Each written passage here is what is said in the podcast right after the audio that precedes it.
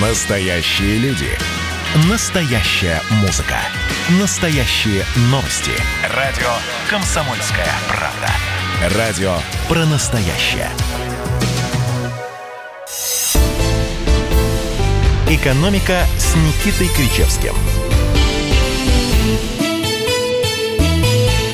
Здравствуйте, друзья. Экономика – это интересно, особенно когда в студии радио «Комсомольская правда» народный экономист России, профессор Никита Кричевский, Никита Александрович. Здравствуйте. Категорически вас приветствую. Ах, как приятно начинать с вами эфир. Меня зовут Алексей Иванов, редактор Да отдела экономики говорите, «Комсомольской Алексей правды». Валерьевич? Ну, может быть, не все еще знают, не все выучили. Вас Всё-таки знают люди- лучше, чем меня, потому что у вас бархатный, сумасшедший по красоте тембр. Спасибо, Никита Александрович. Как говорится, Спасибо, слово. карман не нальешь. Ну или так. Итак, э, на прошлой неделе э, вы сказали следующую фразу. 2 июля мы проснемся в той же самой стране. И знаете, что ваши смелые прогнозы, похоже, сбываются. Мы э, ничего катастрофического или... Вы думали, страна будет называться по-другому, Алексей Иванович? Ну ладно бы называться, может быть, все бы изменилось, но нет. нет. Например? М, Давайте не будем тогда уже в А, гипотетическом так вы же начали, не я, Алексей Валерьевич, я же еще должен... Да давайте не будем. Нет уж, давайте будем. Нет, вот Ничего знаете, что не изменилось? изменилось? и не могло измениться, потому что те поправки, о которых говорилось в а, предыдущие недели и месяцы, а, поправки, скажем так, глубинные, поправки, которые влияют на горизонты Поправки замедленного действия?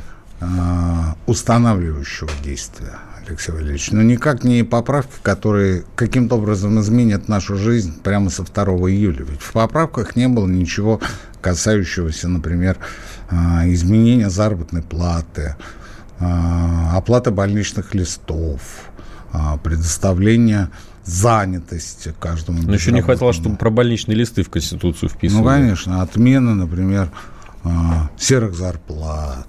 Ну, вот в таком ключе. Ничего этого не было и быть не могло. Поэтому ожидать, что 2 июля что-то изменится, а, не стоило э, с той поправкой, про поправку, что проблемы, о которых мы с вами говорили всю весну, когда все сидели а, в режиме самоизоляции, эти проблемы никуда не делись, и за эти недели и месяцы только усугубились.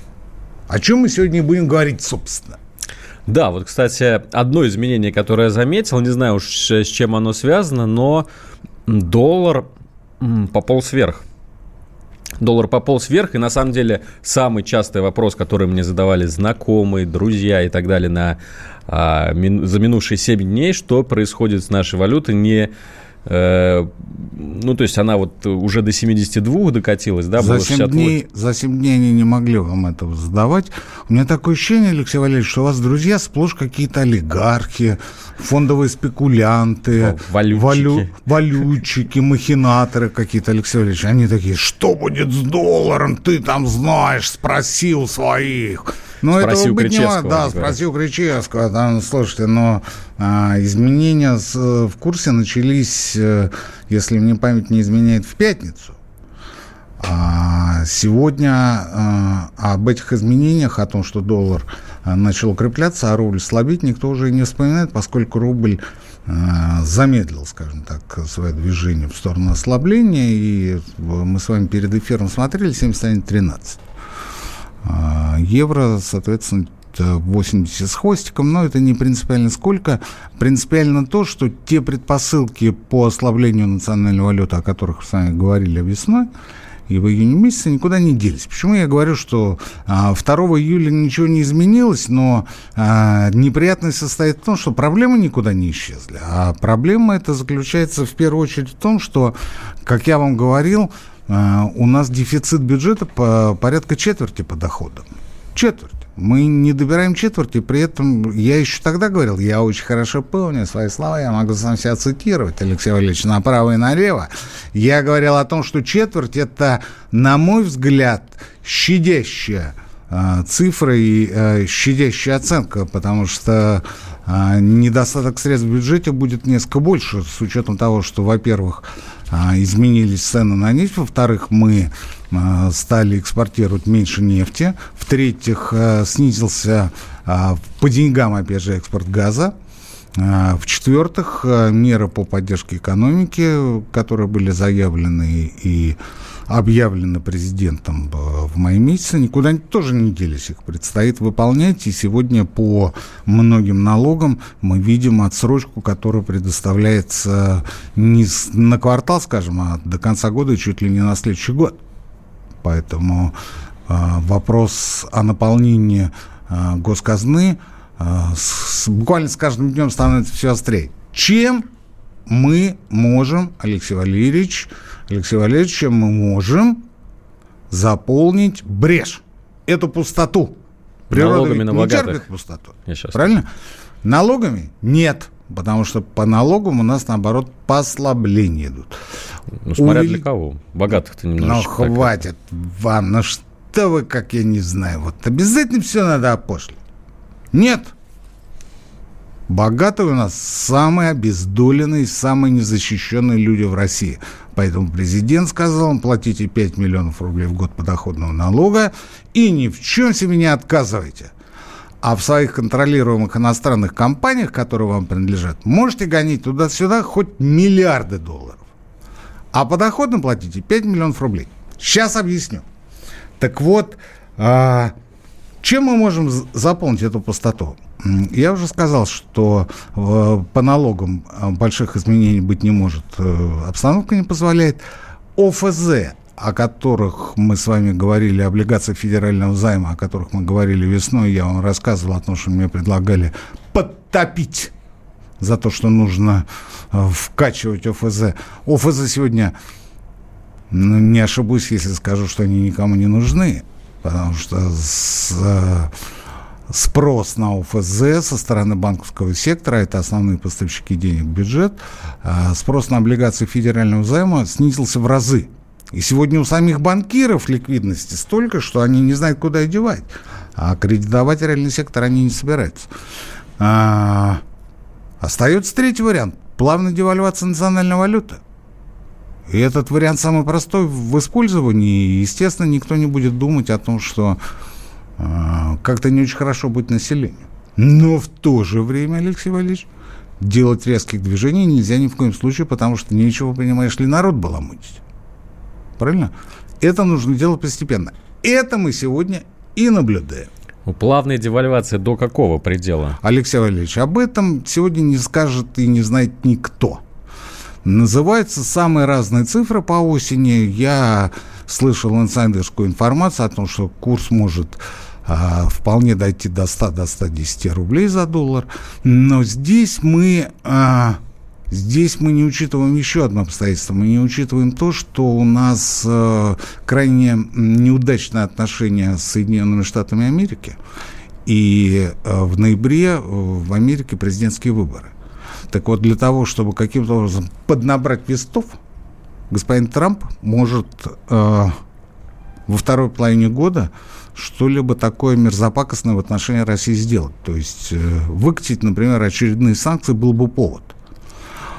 А санкции не будут на этот раз бутафорскими, потому что бутафорские уже были. Они были и в 2014 году, и в 2016, 2018. Они вообще есть постоянно, эти санкции. Вот на этой неделе объявили о том, что британцы э, ввели санкции по делу Магнитского против 25 россиян. А, санкции будут более-менее серьезные. Какие они будут? Сегодня не скажет никто. Но какая-то странная информация буквально просквозила, прошуршала некоторое время назад о том, что американцы планируют а, по Международному энергетическому агентству, они планируют, извините, дефицит нефти в третьем-четвертом квартале. Возникает вопрос, а почему вдруг что случилось с дефицитом нефти? И один из вариантов ответа может быть как раз то, что они собираются э, ввести санкции против российского нефтяного сектора. Эмбарго? Я не знаю. Эмбарго быть не может. Это могут быть э, санкции э, против тех, кто имеет отношение с э, российскими экспортерами.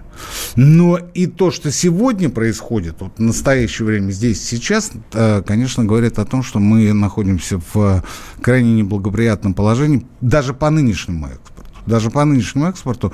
Я имею в виду в первую очередь то, что значительно снизились поступления по экспорту. Денежные поступления, как по нефти, так и по газу. А ЦБ по прогнозам, по своим прогнозам, это вполне себе официальная информация, предполагает, что в этом году а, поступление от экспорта в России снизится на 40%. На 40%. Ни больше, ни меньше. Объясните мне один момент. Ну хорошо, у нас в этом году не сходится бюджет. У нас выросли расходы, упали доходы. Но мы до этого накопили большую заначку. Это кризис не системный. Понятно, что нефть в принципе будет нужна в мире в 2021-2022 году. Не структурный кризис. Просто в этом году произошел форс-мажор, коронавирус. Почему мы должны вот э, сейчас рвать на себе волосы или рубаху и затыкать эту дуру? Мы можем просто взять из нашей заначки и свести бюджет с концами. Очевидно, отчасти это будет делаться, но полностью э, вычерпывать резервы, конечно, никто не будет. А ФНБ можно даже не вспоминать, потому что ФН, э, ФНБ это неприкосновенный запас ТНЗ на самый-самый крайний случай. А что касается резервов, то вообще международные резервы – это прерогатива ЦБ, а не бюджета, а не правительства. И здесь э, очень большая история по поводу того, как а, эти резервы вводить в а, российскую денежную систему. Друзья, а сейчас мы уходим на паузу, продолжим через несколько минут.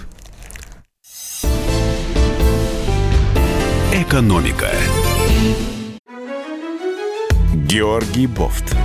Политолог, журналист, магистр Колумбийского университета, обладатель премии «Золотое перо России» и ведущий радио «Комсомольская правда».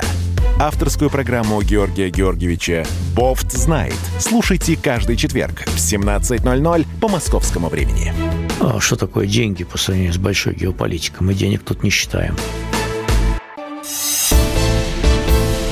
«Экономика» с Никитой Кричевским –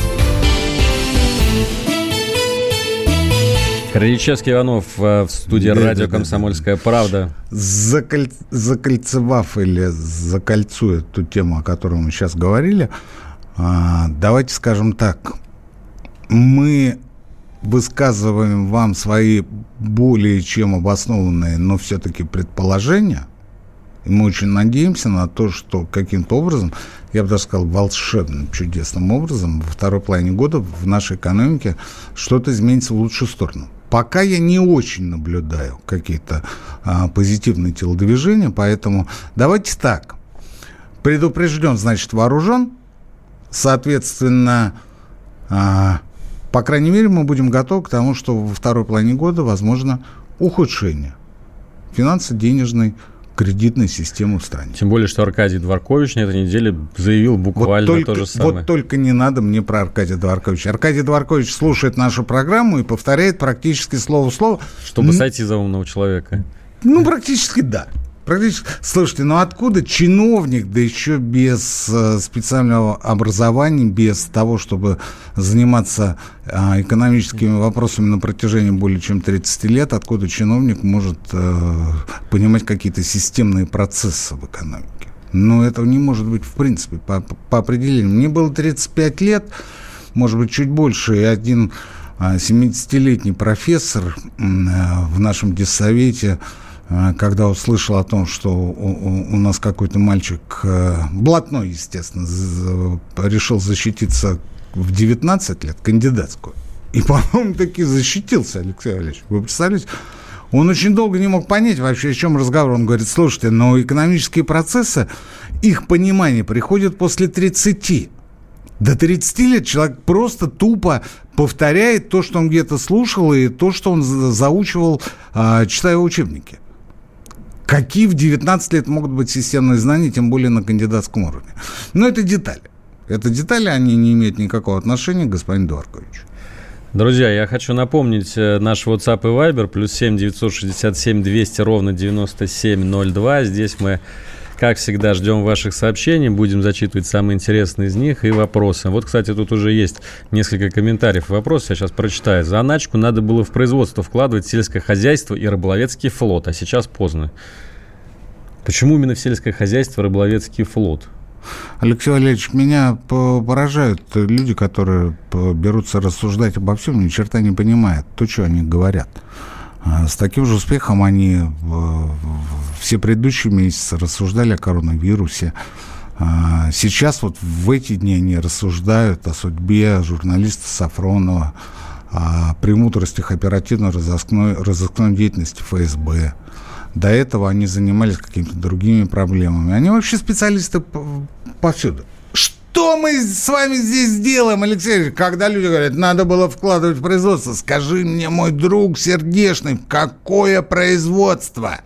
И как ты себе представляешь вот вложение, вложение этих денег, если государство не может вкладывать деньги и зарабатывать на своих гражданах, ну, потому что государство для других целей существует у нас не а, социалистическая экономика, где а, единственный собственник всех а, средств производства а, то же самое государство, и все инвестиции идут из бюджета, а частники, за редким исключением, просто не могут переварить те деньги, которые сегодня сформированы и которые тупикуются в международных резервах. Ну, как это можно сделать? Какой рыболовецкий флот? Где его строить? Да мы бы построили бы завтра все, что могли.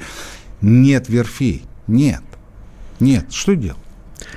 Никита Александрович, Мишустин просил разобраться свои, э, своих коллег еще в феврале-марте с рефинансированием ипотеки. Забыли об этом уже? Или коронавирус помешал?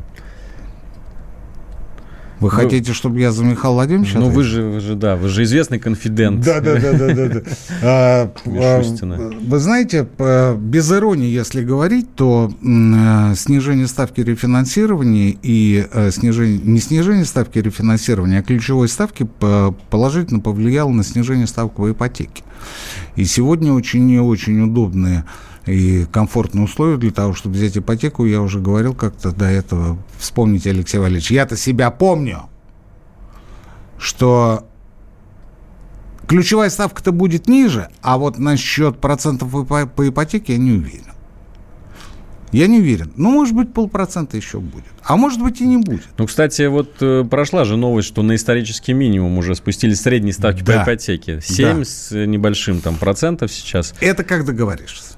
И это, как ты говоришь, не обращайте внимания на вот эти вот газетные публикации, что там какие-то исторические минимумы. Если вы размышляете о том, чтобы взять ипотеку или рефинансировать действующий кредит, придите в банк, придите в банк, положите на стол паспорт, положите на стол справку о доходах 2 НДФЛ, а если есть 3 НДФЛ, то есть декларацию, и уже на месте решите, по какой ставке вы получите кредит. Или рефинансируетесь на месте, потому что вот эта вот средняя температура по больнице включает в себя льготные ставки по ипотеке, ставки для многодетных, Сельскую ипотеку. Сельскую ипотеку, дальневосточную ипотеку и ипотеку для слепых 80-летних афроамериканцев, Алексей Валерьевич. Понимаете? Вот это получается среднее, так же, как среднее получается а, по доходам населения, которые то ли снизились, то ли не снизились, черт их знает.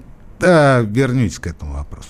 Ну, то есть вы считаете, что полпроцента максимум люфт остался, да? Ну, можно, можно уже ну, вот не, меня, не выжидать. У меня такое, такое сложилось ощущение. Почему? Потому что э, ипотека – это э, продукт, который подлежит рефинансированию. То есть э, банк выдает вам деньги и приходит, например, в Дом РФ и получает в обмен на закладную на вашу квартиру, получает те деньги, которые банк выдал вам в качестве ипотечного кредита. То есть замещает те деньги, которые вы вложили в приобретение жилья или в покупку новостройки.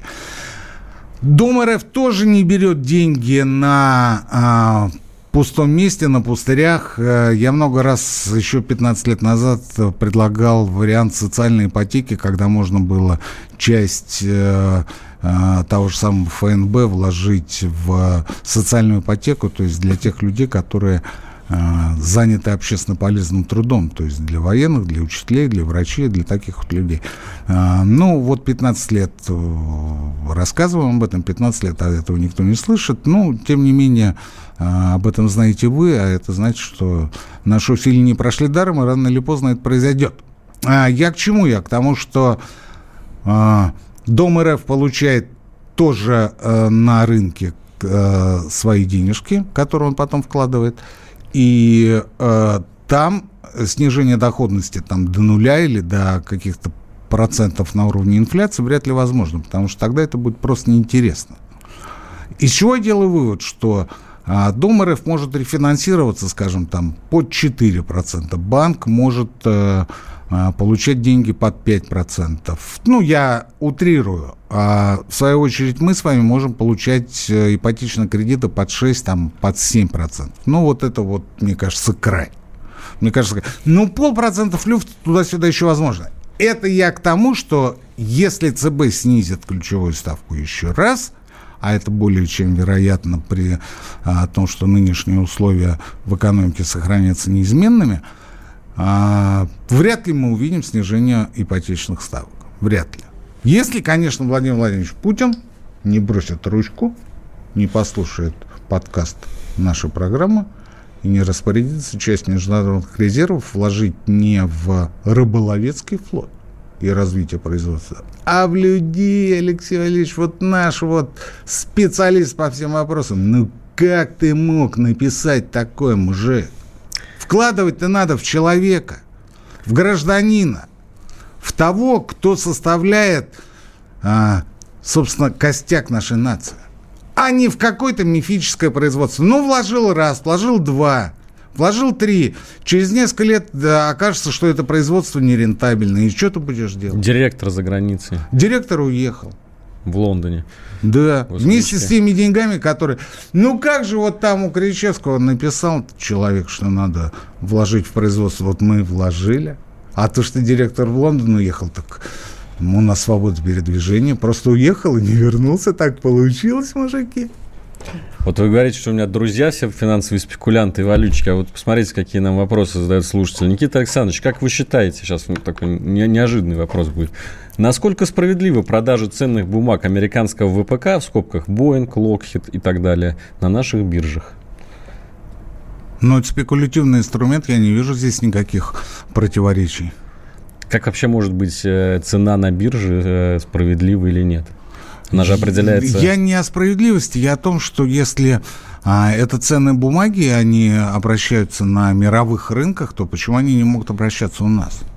А, фондовый рынок давно, давно, не является, давно не является поставщиком а, средств, денег в качестве инвестиций для развитии тех же самых производств. Это просто ценные бумаги, это а, инструмент спекуляции, чем занимается друзья Алексей Валерьевич. Поэтому это абсолютно нормально. Справедливость это вообще не про финансовые биржи, это не, не из той оперы вот этот э, эпитет. Справедливо. Это очень сложный вопрос, и он не имеет отношения действительно к э, фондовому рынку.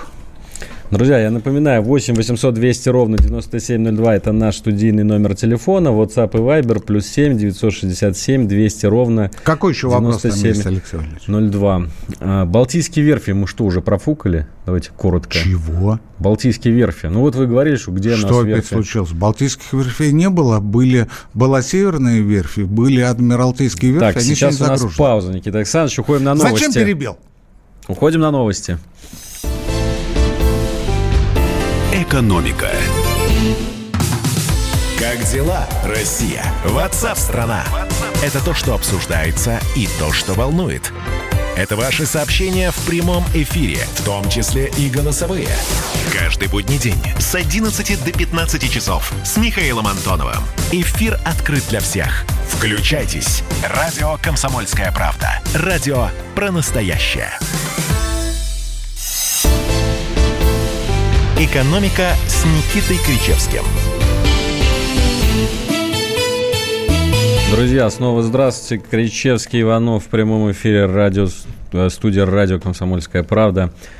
Никита Александрович, смотрите. Тут вот знаете, да, что, ну, что Алексей Валерьевич хочется сказать в связи с этим? Пока шли новости, я посмотрел э, ленты, и с самым топом сейчас идет э, информация о том, что ЦБ Индонезии – будет напрямую у правительства покупать за счет своих международных резервов облигации индонезийского правительства. Причем будет это делать под 0% годовых.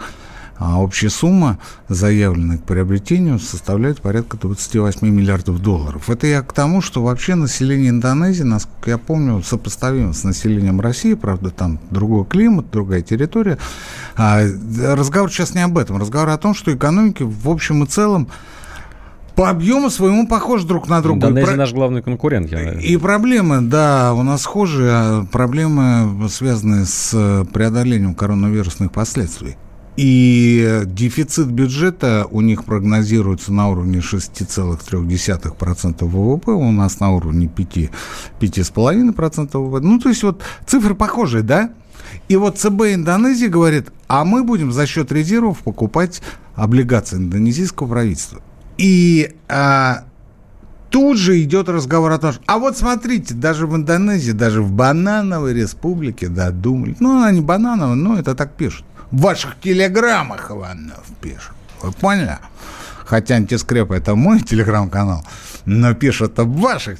Вот, бандажи Банановой Республики додумались, когда же, мол, мы додумаемся до того же. Это я к тому, что э, это, конечно, крайняя мера для э, нашего ЦБ, для нашего правительства. Финансирование дефицита бюджета напрямую – это мера чрезвычайно опасная. Вместе с тем, нынешний мир характеризуется э, не смещением границы рамок, а э, их постепенным изничтожением. Это происходит буквально во всем. Это происходит, вы посмотрите, а, на примере морали нравственности, на примере а, расовых взаимоотношений. Посмотрите, что происходит в Америке. Даже год назад никто не мог себе представить, что буквально через год в Америке будет хотя бы даже элементарное подобие того, что там сегодня творится. Никто не мог подумать о том, что там будут валить памятники. Когда мы насмехались над, э, например, Украиной, где было то же самое несколько лет назад, мы думали, что это какая-то дикость, это какой-то варварство. Сегодня в Америке это в порядке вещей.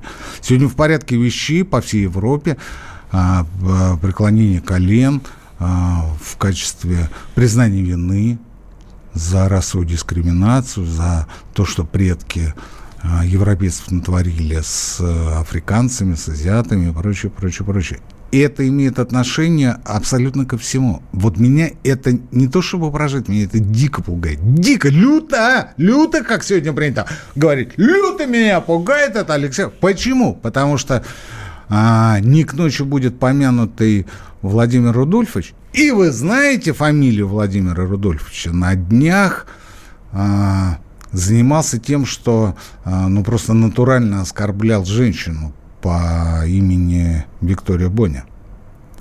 Я ни в коем случае не защищаю, не покрываю эту мадам.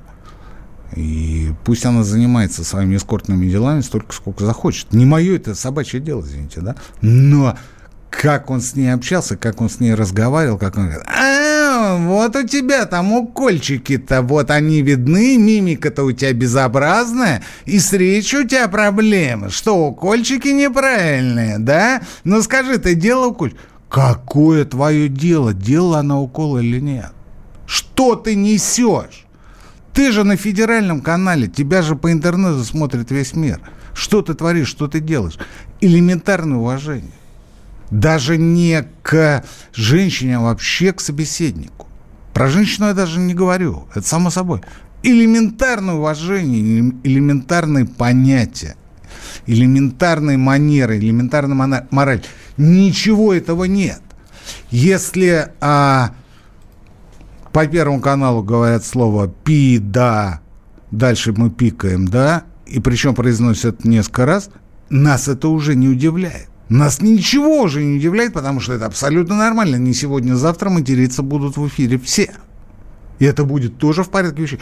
Ну, раз по Первому каналу матерятся, ну а мы что, рыжие, что ли? Давайте мы тоже будем материться. Давайте мы тоже переходить на личности, давайте мы тоже будем оскорблять друг Кстати, Иванов, что-то у вас залысины какие-то, и что-то вы не бритые, и вообще у вас там на погоне непонятно что. Слушайте, вот это то, что сегодня нас окружает. И когда ЦБ Индонезии говорит о том, что мы будем покупать напрямую гособлигацию правительства, я этому не удивляюсь. Почему? Потому что происходит обрыв каких бы то ни было прежних уложений, что есть вещи, которые делать нельзя.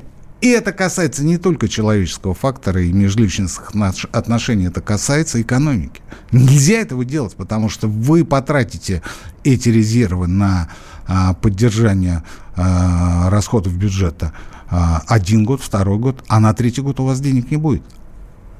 А люди-то привыкнут, а экономика-то привыкнет. А ставки-то будут низкие, и люди будут требовать дальше по-прежнему сохранения низких ставок, к чему вы придете? Вы придете к тому, что вам придется заниматься эмиссией, вам придется печатать деньги. Но вы не сможете печатать доллары. Доллары печатает другая страна. И другой президент. А вы чем будете заниматься? Вы что будете делать? Вы а, погрузитесь в пучину полномасштабного финансово-экономического кризиса. Но сегодня народ это не пугает. А знаете почему? А потому что сегодня президент я, а завтра президентом будет другой и я сделаю своему народу хорошо, и меня будут вспоминать как прекрасного руководителя правителя, а то, что будет после меня, там хоть трава не растет. И вот это отсутствие какой бы то ни было ответственности не только за свои слова, здесь я говорю о Владимире Рудольфовиче, мы не будем называть его фамилию, и а, ответственности перед будущим, а, здесь я говорю а, не только об Индонезии, но и, например, о а, всяких экологических вещах, никого уже не парят. Никого же не волнует. Вот я сегодня отбрешусь. Кстати говоря, Мудис, пока мы с вами слушали новости, Мудис сказал о том, что а, тот самый громадный штраф в 148 миллиардов рублей, который а, Росприроднадзор выкатил по отношению к Норникелю, на самом деле будет в существенно меньших объемах. Ну, потому что вот так. Есть такие вещи, их, к сожалению, с каждым днем все больше и больше, которые мне, как человеку системному, я просто, видимо, уже старый. Мне совершенно непонятно, что происходит даже в нашей богохранимой стране, вы понимаете, Алексей? Я этого не понимаю. Я этого не понимаю. Я не понимаю, как люди могут, вы сейчас будете говорить о 15 тысячах рублей, как люди могут говорить о том, что да нет, не сильно снизились доходы в коронакризис. И одновременно они признают, что масса народу в стране живет на пятерку и меньше. WhatsApp и Viber плюс 7 967 200 ровно 9702. Это уникальная возможность задать вопрос непосредственно Никите Крычевскому. и, и вот по поводу бедности. Я сейчас цитату э, зачитаю. Серьезные негативные последствия испытывает на себе сфера труда. Под угрозой оказались наработанные за предыдущие десятилетия достижения в области сокращения бедности и обеспечения занятости нашего населения. Это сегодня сказал никто иной, как наш любимый цифровой Михаил Мишустин. Не буду говорить цифровой кто, чтобы вас не раздражать. Да ладно, вы понимаете, у вас Столыпин у вас просто уже на, как это, на языке вертится постоянно, потому что у вас был саратовский губернатор, и вы от этого тащитесь. Я вам тысячу раз повторял и повторю еще две тысячи раз, Алексей Валерьевич, гордиться нечем. Столыпин – это премьер-министр, который заложил мину – взорвавшуюся в 1917 году. О чем говорит Мишустин?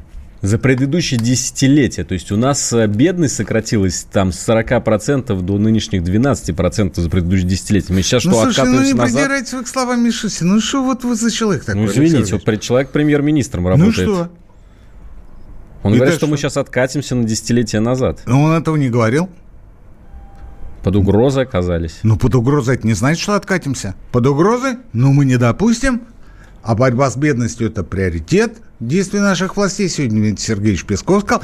И мы с ним согласны, потому что это действительно приоритет для наших властей. Но обещать не значит жениться. Да, это во-первых. А во-вторых, ну вот да, у нас не получается вот сразу-то быстренько все это сделать. Ну мы же работаем.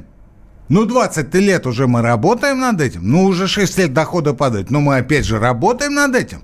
Ну вот, подождите, еще подзатяните пояса, и через годик-другой будет полный шоколад. Ну и нормально. И кто скажет, что не будет? Кроме Миши Делягина, пожалуй, никто. Я, например, не скажу. Почему? Потому что будущее нам не дано с вами предугадать. А вдруг получится? И тогда что будем делать? И вот по поводу 15 тысяч рублей, я пока просто коротко анонсирую финальную часть нашей передачи. 45% россиян заявили в вопросе Росгосстраха, что живут на 15 тысяч рублей или меньше. Я был просто поражен. Да врут, Алексей Ну что вы как вот маленький ребенок, вот верите вот этим всем вопросам. Ну вот вам звонит человек и говорит, Алексей Валерьевич, а насколько вы живете ежемесячно? На 15 тысяч, на 15 с половиной или 15 600? И вы такой, ну, конечно, на 15, дружище, да и тех денег у меня нет, честно говоря. И вам верят, говорят, спасибо, ваш голос учтен. Вот и все. А потом говорят, посмотрите как. На самом деле это все ерунда, поскольку соцопрос – вещь субъективная. Две минуты паузы, мы возвращаемся в прямой эфир. Экономика.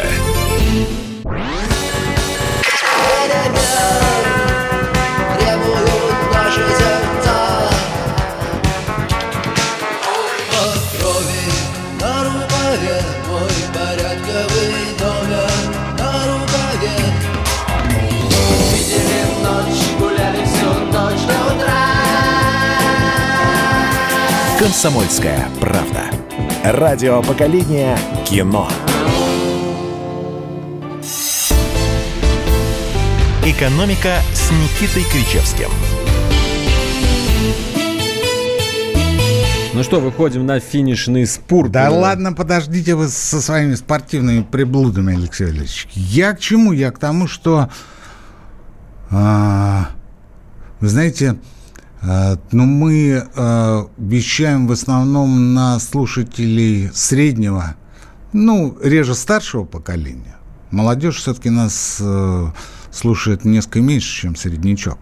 Я должен сказать, друзья мои, мы с вами очень часто катастрофически не успеваем за теми изменениями, которые каждый день происходят вокруг нас катастрофически, Алексей. Вы не думайте, что вы молодой, вы точно так же не успеваете, вы точно так же живете старыми какими-то а, отжившими свое категориями, Алексей. Стереотипами. Ну, я вам абсолютно серьезно говорю. Вот а те вещи, которые раньше казались немыслимыми, сегодня более чем... Но это переходный период, мы переходим нет, в новую эру. Нет, это более чем до, достойно. Я не знаю, куда мы переходим. Если новая эра называется хаосом, то я категорически против. Ну, а вообще, по-умному, это называется окно Овертона по имени человека, который сформулировал эту а, максимум Джорджа Овертона. А, посмотрите в Википедии, там а, доходчиво все это рассказано. То есть те вещи, которые вчера казались э, невозможными, сегодня более чем. Более чем. Ну вот э, в качестве примера я привел, а, например, ситуацию в Америке. Вопрос гей-сообщества. 20-30 лет назад о геях, ну, только-только, и говорили, а вот, а почему бы и нет? Ну, конечно, где-то есть, но не в нашем районе. А потом говорят, ну, наверное, есть даже и в нашем районе, но вообще мы, конечно, это не поощряем. Да, это есть в нашем районе, мы это не поощряем, но мы с этим миримся. Да, это есть в нашем районе, мы э, с этим миримся и ничего не имеем против. Ну а дальше мы не то, что не имеем против, а мы считаем, что это самовыражение человека. И э, дальше вы выходите на, скажем, улицу Малая Дмитровка в Москве, ну или Большая Дмитровка, и наблюдаете тех самых геев а, в весьма-весьма значительном количестве, которые просто в открытую планируют, а, фланируют и не стесняются, не стесняются того, что они вызывающие вызывающе одеваются, вызывающе ведут себя по отношению к окружающим. Это становится абсолютно нормальным. Когда на пляже Барселоны геи а, в, фотографируют, делают, а, ну это нельзя назвать селфи, фотографируют свои анусы на публичном пляже Барселоны. Это в Испании, в Каталонии ни у кого уже не вызывает каких-то негативных эмоций. Ну да, ну да. Когда к вам подходит наркодилер и говорит, а не хотите ли приобрести, вы приобретаете, а он к вам а, на следующий день подходит, ища вас, и говорит, вы у меня вчера брали? Вы говорите, да. А что-то случилось? Он говорит, я вам сдачу не отдал. Возьмите, пожалуйста, сдачу. Это то, что сегодня происходит в Барселоне. И это имеет отношение. Вы что думаете, что экономика это какая-то... Никита Александрович, сейчас должен сказать, что это не ваш личный опыт. Абсолютно. Это какая-то потусторонняя а, штука, которая существует отдельно от социума. Да, экономика это как раз часть нас. Экономика это часть социума. Экономика это на 50% психологии, если не больше. И а, то, что сегодня рушатся а, те рамки, о которых мы а, привыкли рассуждать э, в разряде и в периоде вековой давности, они менялись за десятилетия, сегодня происходит в течение одного года. Профессор, давайте я вам для контраста, чтобы так задам солидный умный вопрос. Ну вот смотрите, вот без вот, этой грязи. Вот. А 15 тысяч рублей. О, 15 тысяч рублей. 15 тысяч рублей, да? У нас тут отклики нас э, Да, я вам, я вам говорю, вот смотрите, э, вот Минфин живет э, не Минфин, Минэкономразвитие, который говорит, нет, это ерунда, понятно, что он это делает ради того, чтобы понравиться Путину, это все ясно. А, он живет даже не в 90-х, а в каких-то, я совершенно не понимаю, в каких э, рамках, в, в какой проекции. Почему? Потому что, да, все же понимают, что реальная картина существенно ми, э, э, и меняется в отношении, будь то 15 тысяч, будь то 5 тысяч, будь то этого соцопроса, а, Росгосстрах жизни, будь то а, статистики, которые измеряют среднюю температуру по больнице, потому что а, существует из 75 миллионов 43 миллиона человек, которые заняты в малом бизнесе, а Росстат их не видит. Существует минимум 20% занятых в сером секторе. Их вообще никто не видит. И кто вам сказал, что вы можете нам рассказывать, вешать лапшу на уши? по поводу изменения или неизменения доходов населения в коронакризис. Вы это можете рассказывать Путину, если он, конечно, будет это слушать. Но я что-то очень сильно сомневаюсь. Хотя Путин, как человек, которому в этом году 68 лет, будет более расположен к тому, чтобы воспринять вашу информацию. Воспри... Потому что мы, вот мне 51, Леша несколько меньше, ну, на пару дней всего – мы вам не верим. Мы вам не верим. И мы только что говорим. И вы сами знаете, что вы врете. И вы сами... Нет, вы не врете. Здесь я извиняюсь глубоко и кланяюсь ноги. Почему? Потому что, ну, это же Росстат. Ну, ведь Росстат, ведь это же цифи. Ну, да, вот есть э, вот эти вот моменты. 43 миллиона малого бизнеса, там 20% занятых э, в сером секторе от общего числа занятых в экономике. Их не видно, мы их не можем считать. Но вот по тем цифрам, которые у нас есть, получается так. И они, сволочи, правы. Вы понимаете? Они правы. Это как программа «Время». Ведь они же говорят правду. Но просто они не успевают вам сказать всю правду. Тут нам пишут, что мы зажрались в своей Москве. Ну, такая логи, логичная. Это было от, всегда, отповедь. друзья мои. Я служил в армии. В 88 году меня щемил, плющил а, командир части. Я говорю, за что вы меня плющите, товарищ майор? Он говорит, а потому что ты москвич, чувак. Потому что это был 88 год потому что вы живете в Москве, у вас больше доступ и к образованию, и к культуре, и к каким-то последним достижениям в, в эпицентре советской жизни. А мы здесь гнием в Оренбургской области. Это был 88 год. И вы мне сегодня в 2020 году пытаетесь открыть глаза? Да Господь с вами.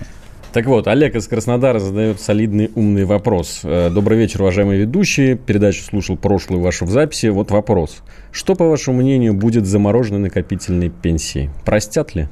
Э, заморозки э, накопительной пенсии как таковой нет. Это неправильный термин. Пенсия, накопительная часть пенсии приплюсована к страховой пенсии по старости. И мы ее будем получать в виде страховой части пенсии. Накопительную часть заморозили не потому, что деньги кому-то нужны. Это все плюсуется в пенсионном фонде.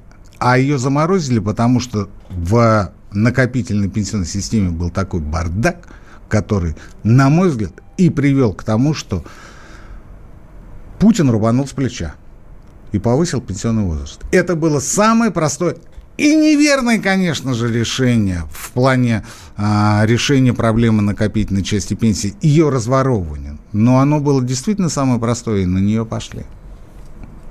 Друзья, на этом у нас на сегодня все. С вами были Никита Крачевский, Алексей Иванов. С любовью до следующей недели.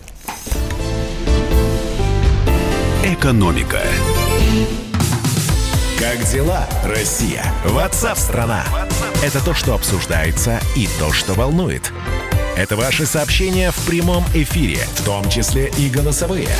Каждый будний день с 11 до 15 часов с Михаилом Антоновым. Эфир открыт для всех. Включайтесь. Радио «Комсомольская правда». Радио про настоящее.